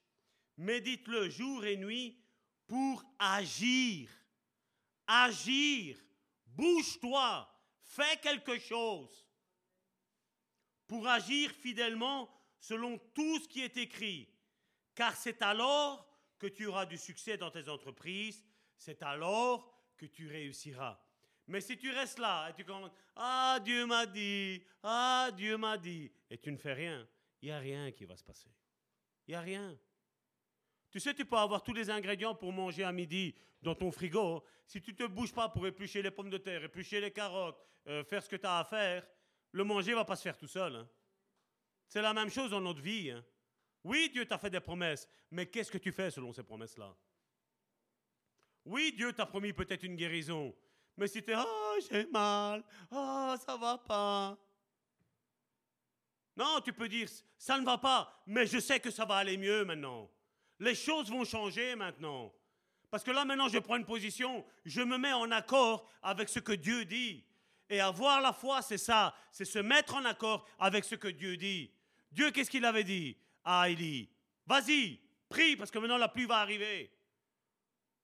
La certitude d'Élie, c'était laquelle? C'est qu'il allait pleuvoir. Le problème, c'est qu'il regardait le ciel, il fait tout bleu. Comment il fait pour pleuvoir quand il fait tout bleu? Impossible. La rosée, c'est pas assez. Et si vous regardez ce, ce texte-là, qui se trouve dans la deuxième épître de Roi, dans le deuxième livre de Roi, pas épître, épître c'est sur le Nouveau Testament. À un moment donné, ben, comme Karine l'a dit, il prie, la pluie arrive. Je le sens. Je sens l'odeur. La pluie arrive. Serviteur, va voir. Ah, il n'y a rien. Il fait bleu chez bleu. D'ailleurs, la température l'a même monté de 3 degrés. Deuxième fois, Seigneur, tu as promis qu'il allait pleuvoir. Serviteur, va voir. Ben, écoute, on est à 37, il fait 40 hein, maintenant. Il fait encore plus chaud. Élie, calme tes nerfs. T'es sûr que Dieu a dit? Dieu a dit. Dieu a certifié. Il m'a donné le pouvoir de commander qu'il fasse la chasseresse. Maintenant, il m'a dit que maintenant la pluie arrive. Et c'est vrai, je veux dire, pendant toutes ces six fois-là, il y a peut-être eu quelque chose. Et puis, à un moment donné, la septième fois, ah, il y a un nuage, mais avec ça, hein, c'est petit. Moi, je vais te dire, fais attention avec les petits de Dieu. Fais attention avec les petits de Dieu, parce que le plus petit deviendra un millier, et le moindre une nation puissante. Le petit pour le monde, c'est quelque chose de petit, de minable. Mais je vais te dire que Dieu va chercher les choses folles de ce monde pour confondre les sages et les intelligents de ce monde. Les gens ont pu étudier 40 ans. Dieu, avec son inspiration, il peut inspirer une chose une seconde et ça, vaudra plus des 40 ans qu'eux, ils ont étudié. Il y a des théories, on voit, les scientifiques changent et changent et on rechange. Même les scientifiques entre eux, ils ne sont même pas, d'accord. Les physiciens ne sont même pas d'accord entre eux. Il y a qui est pour, qui est contre, qui est ci, qui est là. Ils ne sont même pas d'accord. Il n'y a, pas, a pas une loi qui est établie. Il n'y a pas une loi. On le voit encore, on est au XXIe siècle. Il y en a encore qui arrivent encore à croire que la Terre, elle est plate.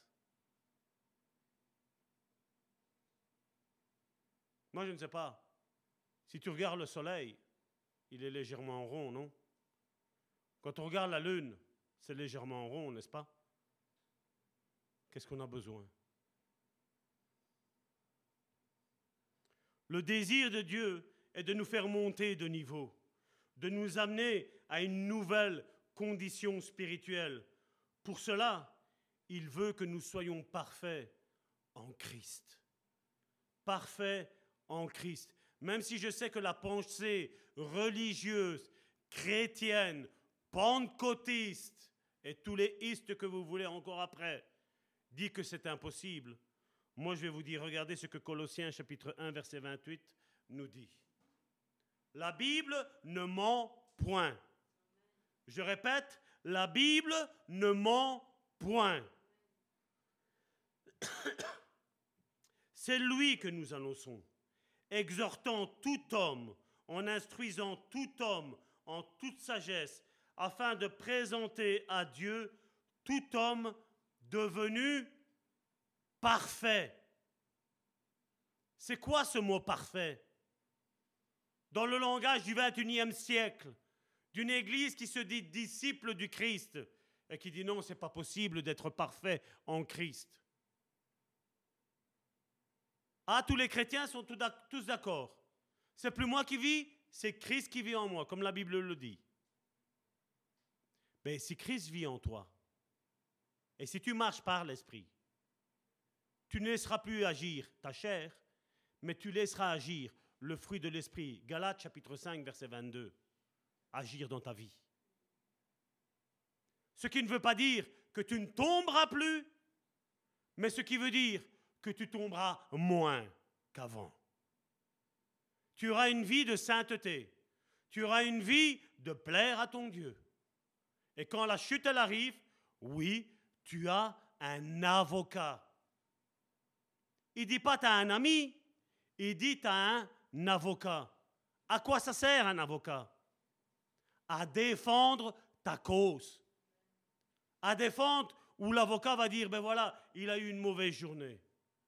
Peut-être à dire, voilà, tu es peut-être tombé dans le rejet, et le Seigneur Jésus va dire, ben Père, excuse-le, parce que voilà, cette semaine-ci, il n'y a pas eu beaucoup de personnes qui sont venues et qui l'ont cajolé, qui lui ont dit, je t'aime, qui lui ont dit, t'es précieux à mes yeux. L'avocat va venir nous défendre. Pas un ami. Parce qu'un ami, généralement, tant que tu lui fais ce qu'il veut, il est ton ami. Coupe les vivres et tu verras où est ton ami. Pourquoi Dieu nous a donné une main avec cinq doigts? C'est pour que tu puisses compter le nombre de tes amis.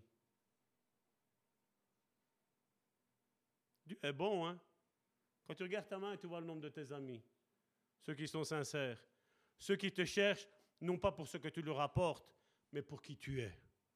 Avec tes qualités et avec tes défauts qui t'apprécie tel que tu es, qui ne te dira pas, écoute, il faut que tu changes, hein, parce que ce comportement-là, je, je, ne tolère plus, je ne t'aime plus. Non, qui va te dire, non, reste comme tu es. Tu es beau, tu es belle, comme tu es. Même si de temps en temps, tu fais le fou, tu fais la fofolle, c'est pas grave. Reste comme tu es. Même si tu es blonde de temps en temps, Joséphine, reste comme tu es.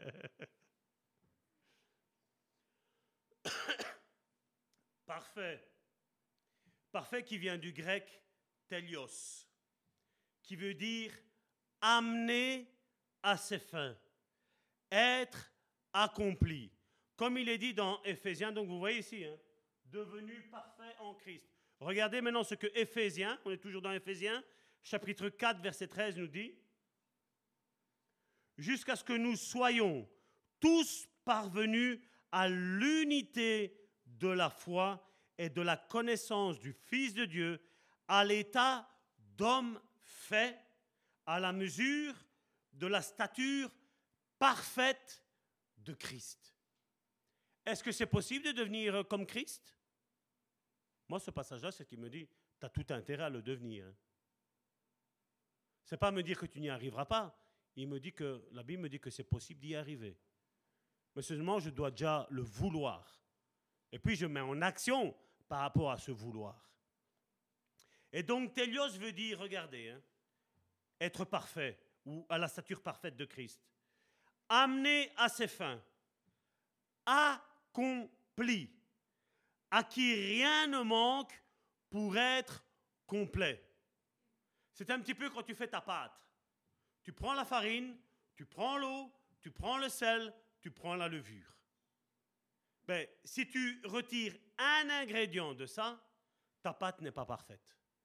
Mais si tous les ingrédients sont réunis, ta pâte devient parfaite.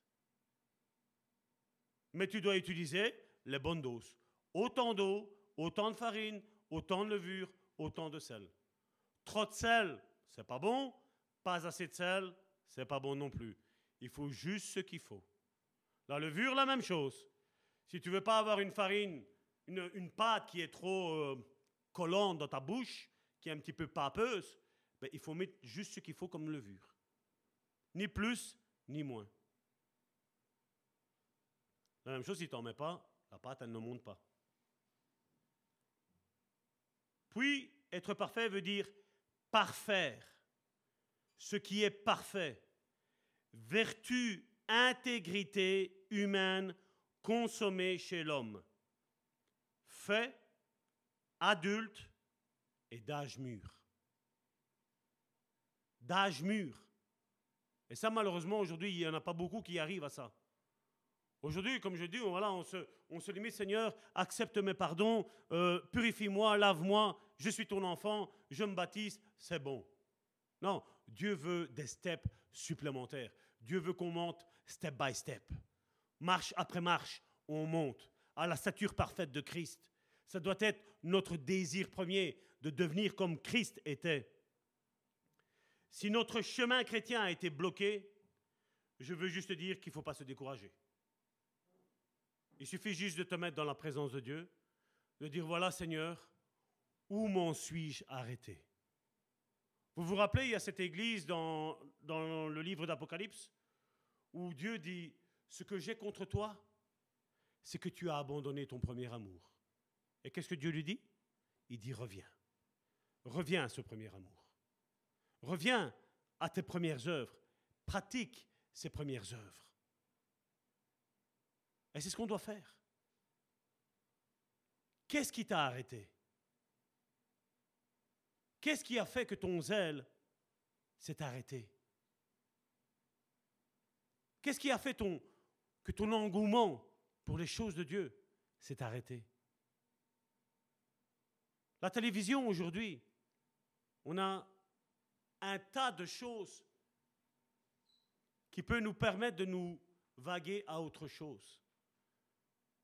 Mais quand tu as les regards fixés sur autre chose, tu n'as plus les regards sur Christ. Je ne dis pas qu'il ne faut pas, mais il faut peut-être faire moins, moins de choses. Si je vais regarder un film avec de la violence, vous croyez que je vais sortir de ce film-là cool zen? Non, je, je, serais enclin à, être violent. Si je regarde Fast and Furious et après je vais prendre ma voiture, c'est normal que je ne vais pas rouler à 50 sur la route. Hein. Mais je vais avoir une tendance à aller plus. Pourquoi? Parce que mon âme s'est nourrie. Si je regarde un film où le mari bat sa femme, comment je vais faire pour aimer ma femme? C'est ça qu'il y a des choses que nous devons trier. Il y a des choses que nous regardons peut-être à la télévision qu'il nous faut dire je ne regarde plus parce que ça a une, mauvaise influence sur moi. Mais comme je le dis, chacun doit analyser sa propre vie. Moi, je peux regarder ma vie. Je peux conseiller de ce que moi j'ai remarqué. Je l'ai vu, je dis, j'étais sur la PlayStation, on joue avec des jeux de voiture où tu peux foncer, ta voiture n'a rien. Mais dans la vie de tous quand tu fonces dans une voiture, ça fait des griffes. Hein. Ça coûte cher.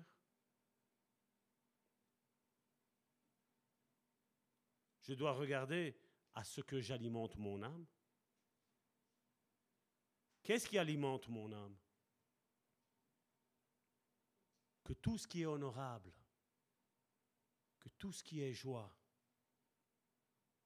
soit mon principal aliment, que j'alimente mon âme. Quand tu parles avec quelqu'un qui est tout le temps, moi ça va pas, et j'ai mal ici, et j'ai mal fait là, et je me suis disputé avec l'autre, et j'ai fait ci avec l'autre, tu en ressors comment de cette réunion-là? Même si toi tu n'as rien fait, tu te sens même coupable. On dirait que tu as fait toi quelque chose. C'est pas vrai? Non. Nous devons rechercher les choses d'en haut, les choses de Dieu. Quand tu lis les psaumes, que tu n'es pas bien dans ton âme, ou même, tu sens même le rejet peut-être qui t'envahit, tu lis les psaumes, tu t'identifies à ce que David, par exemple, a passé, si tu lis les psaumes de David. Mais après, tu vois que David, il a un regain. Pourquoi? Parce qu'il te dit, mon âme espère en l'éternel. Et alors toi, tu dis quoi? Seigneur, j'espère en toi. Et tu fais comme David. Et du coup, qu'est-ce que tu fais? Boum, tu ressors de ta dépression. Boum, tu ressors de ton rejet. Pourquoi? Parce que tu t'es calqué sur la parole de Dieu. La parole de Dieu est tout ce que nous avons besoin. Tout y est dedans. Il y a peut-être des bons livres, je ne dis pas le contraire, mais ils sont peu. Les livres sont faits pour quoi? Pour être achetés. Mais si au bout du compte, ce livre-là ne t'apporte pas grand-chose, tu auras dépensé ton argent à rien. Mais quand tu dépenses ton temps dans la parole de Dieu, crois-moi bien, tu vas te dire ça valait la peine d'ouvrir la Bible aujourd'hui. Merci Seigneur parce que tu savais dans quelle situation j'étais. Euh, le, Seigneur peut te dire, voilà, va chercher le psaume 23. Et tu vas dire, oui, oui, vous savez, nous, les chrétiens, on est, oh, mais je le connais, le Seigneur est mon pasteur, je ne manque rien, vous savez, nous, on est, on fort là-dedans, je connais un Seigneur. Le Seigneur ne te demande pas de connaître, le Seigneur te demande de méditer, de le reméditer encore une fois, parce qu'il a encore quelque chose encore aujourd'hui à te révéler, à faire ressortir de sa parole, parce que là, aujourd'hui, tu as peut-être absolument besoin du psaume 23 pour ta vie. Tu as peut-être besoin du psaume 45, peut-être du psaume 54, peut-être le psaume 119 pour retomber amoureux de la parole de Dieu. Ta parole est une lampe à mes pieds. Ta parole, elle restaure mon âme. C'est ça. Ta parole, elle me conduit. On a besoin peut-être de ça. L'homme ne sait pas ce que l'autre homme a besoin, mais Dieu sait ce que chaque enfant a besoin aujourd'hui comme parole. Seigneur, voici, je tiens ma Bible en main. Dans quoi tu vas me parler? Dans quoi? La situation que je suis en train de vivre. Qu'est-ce que je dois faire?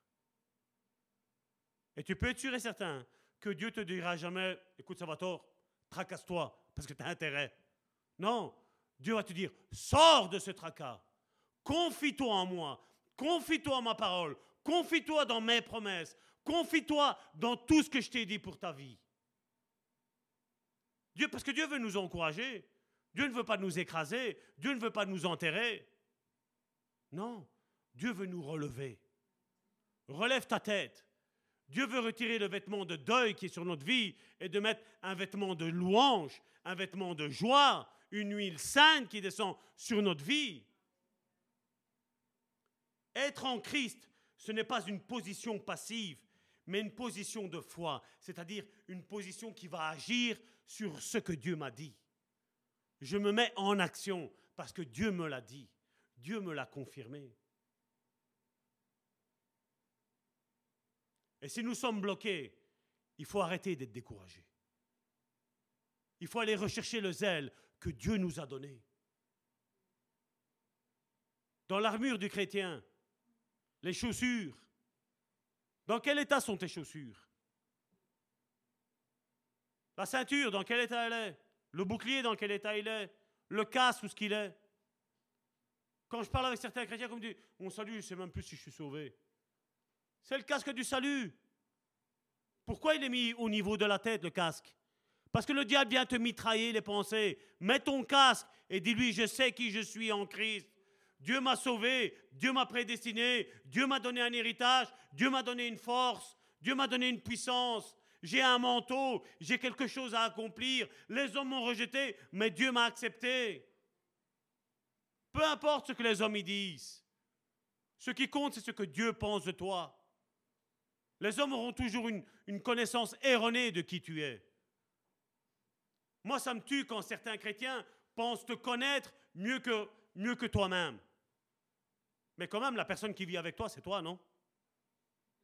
Même moi, je ne connais pas ma femme comme elle-même, elle se connaît, parce qu'elle, elle sait ses sentiments intérieurs. Moi, ses sentiments intérieurs, je ne les connais pas. Je peux les entrevoir parce que Karine, difficilement, elle ne laisse pas transparaître son état d'âme intérieur. Quand elle n'est pas bien, on le voit tout de suite. Mais quel est l'état de ses pensées? Qu'est-ce que le diable est en train de lui injecter? Ça, je ne le sais pas, mais seule la personne qui est dans le cas le sait. Mais ça, comment tu gagnes? Tu renverses. Je sais qui je suis. Je sais ce que je peux faire. Tu ouvres les portes, tu ouvres les fenêtres de ta maison et tu dis Sors, monsieur le diable. Les gens te prendront pour des fous, c'est pas grave.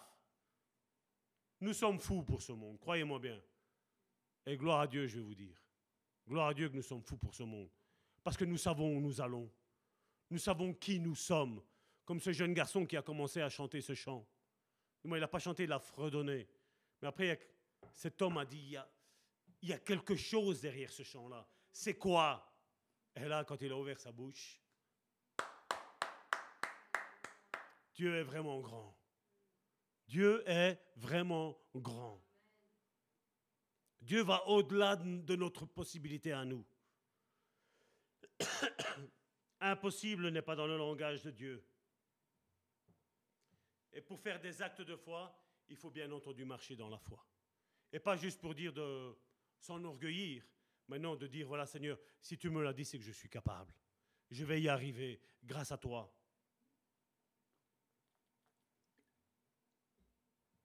Colossiens chapitre 2, verset 6 nous dit, ainsi donc, comme vous avez reçu le Seigneur Jésus-Christ, marchez en lui.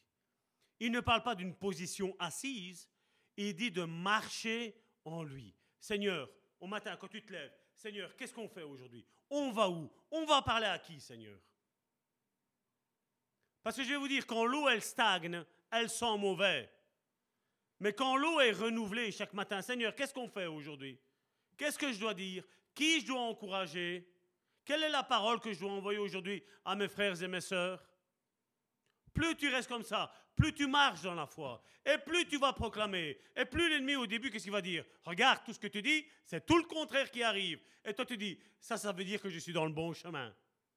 Alors il va dire, bon, je, je vais la laisser ou le laisser avoir quelque chose comme ça, il va s'arrêter. Non, parce que quand même Dieu va te donner, continue à marcher. Parce que plus tu marches, plus tu restes pas sur, sur place, parce que tu sais que quand il fait froid et que tu restes sur place, ça gèle. Mais plus tu marches, plus tu as chaud. Et quand tu as chaud, tu retires ta veste et les autres, ils sont tous avec... Ils sont ainsi. Mais toi, tu dis, moi, je suis chaud parce que j'ai le Seigneur, j'ai le feu du Saint-Esprit dans ma vie. C'est lui qui réchauffe mon cœur. C'est lui qui me donne du zèle. C'est lui qui me donne des paroles encourageantes. C'est lui qui me donne des paroles de prophétie. C'est lui qui me donne des paroles de connaissance. Seigneur, qui je dois aider? Qui je dois aider? Mets quelqu'un devant moi. Seigneur, vas-y, allez, casse les pieds à Dieu comme ça. Seigneur, mets-moi des personnes devant qui ont besoin, qui ont absolument besoin. Ou moi, Salvatore, je ne saurais rien dire. Mais ton esprit, bam, il va passer. Et plus tu vas être utilisé par Dieu, et plus tu vas devenir bouillant. Parce que n'oublions pas, les froids, ils n'hériteront pas le royaume de Dieu. Les bouillants, ils l'auront. Et les tièdes, malheureusement, ils vont être vomis. Donc, Seigneur, moi, je ne veux pas être tiède, je ne veux pas être froid, moi, je veux être bouillant pour toi. Donc, revêt ma vie de ton onction afin que je puisse relâcher à mon frère et à ma soeur de bonnes paroles, que je lui donne de bonnes paroles. Que là où il y avait la sécheresse, là maintenant, dans son désert, il voit tous des arbres qui vont fleurir, qu'il va y avoir des plantes qui vont fleurir, il va y avoir des légumes qui vont fleurir, il va y avoir même un bel oasis où il va pouvoir se restaurer et se rafraîchir au travers des paroles que je vais lui donner. Amen. Il n'y a que comme ça qu'on ne pourra pas s'éteindre. Parce que là, le monde aujourd'hui, regardez, on a le printemps, il fait froid. 2 hein. degrés, c'est froid. Hein. Et on a tendance à dire, on va rester à la maison, il fait bien chaud à la maison, près du chauffage, contre le radiateur, ah, qui fait chaud. Non. Il y a un chant qu'on chante qui dit, une flamme en moi réchauffe mon cœur, cette flamme en moi brûle même à l'heure. Donc plus tu vas plus tu vas jubiler dans la présence de Dieu, et plus l'ennemi, il va dégager. Plus l'ennemi va te tourmenter, et plus toi tu vas sourire, et plus c'est lui qui va pleurer. Parce que l'ennemi, il veut te voir pleurer. Mais comme je te l'ai dit, c'est les vases communicants. Si toi tu pleures, le diable rigole. Mais si toi tu rigoles, c'est le diable qui pleure. C'est tout. Alors tu veux quoi? Comment il pleure, le diable? Quand toi tu souris, quand toi tu jouis de la vie, quand toi tu dis, je suis béni en Christ. Tu le prends, tu le proclames. Tu mets tous ces versets-là à la maison et tu le relis. Tu dis Hé, diable, regarde, regarde ce que je te dis. Regarde ce que mon Dieu m'a dit que je suis. Regarde. Et regarde, il y a un verset aussi pour toi, monsieur le diable. Que le diable et ses anges furent jetés dans l'étang de feu, qui ne s'éteint jamais. Regarde la promesse que tu as. La mienne, les miennes sont cent fois meilleures que la tienne, ta seule promesse que tu vas avoir. Amen.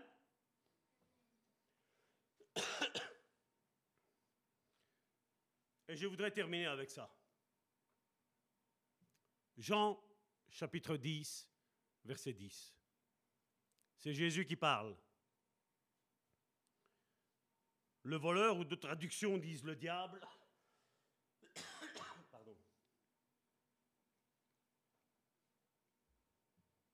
Le diable ne vient que pour dérober, égorger, détruire. Moi, je suis venu afin que les brebis aient la vie et qu'elles soient dans l'abondance. C'est pas que Dieu veut juste donner la, la, vie, vous savez, juste là, la vie minable. Seigneur, non, moi je veux les sentiments modestes comme la Bible le dit. Non, vise plus haut, vise toujours plus avec Dieu. Demande plus avec Dieu. Seigneur, tous les dons, je les veux, je les veux. Sois exubérant dans la foi. C'est ça qu'on doit rechercher. Parce que là, on a, un, ennemi qui est là, le diable. Il vient que pour dérober, égorger et détruire.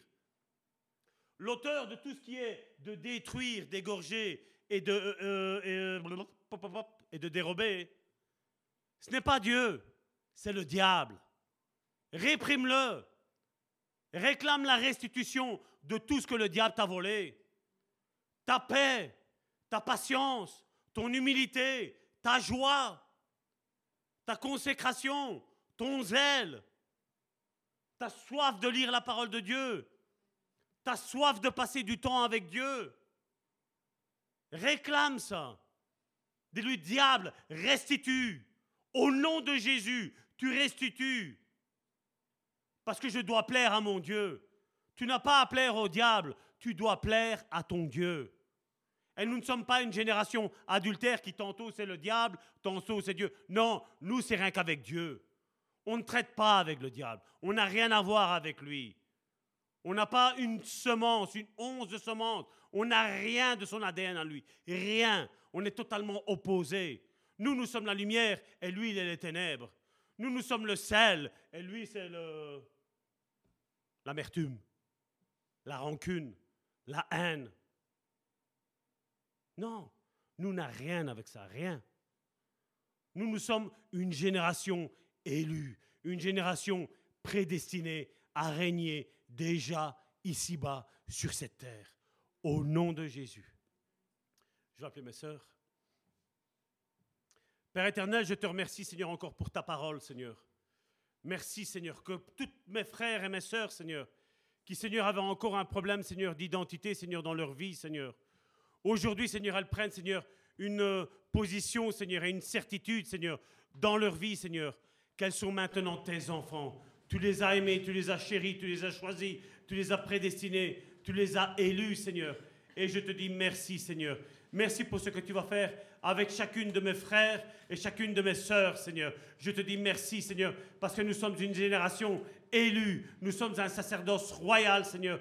Et je te dis merci, Seigneur. Merci parce que toi seul es digne d'être loué. Toi seul es digne d'être adoré. Toi seul, Seigneur, es digne d'être exalté, Seigneur. Et je te dis merci, Seigneur, parce que nous étions, nous étions rien, Seigneur. Et tu as choisi, Seigneur, de faire de nous, Seigneur, tes princes et tes princesses, Seigneur. Et je te dis merci, Père. Merci pour Jésus et merci pour la communion du Saint-Esprit.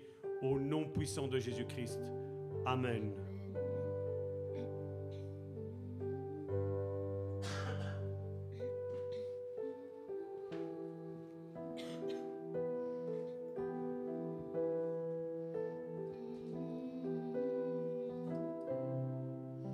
Alléluia.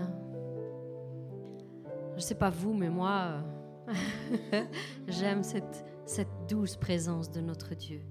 Et on le voit qui conduit chaque chose. Du début jusqu'à la fin, il a été présent.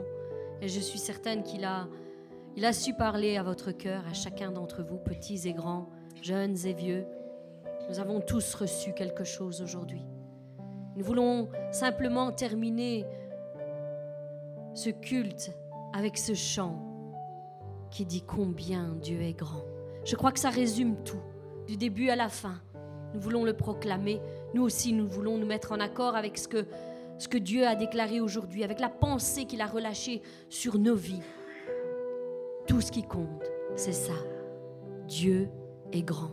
Et tout le monde doit savoir que le Dieu que nous servons est un Dieu grand et puissant, à qui rien n'est impossible.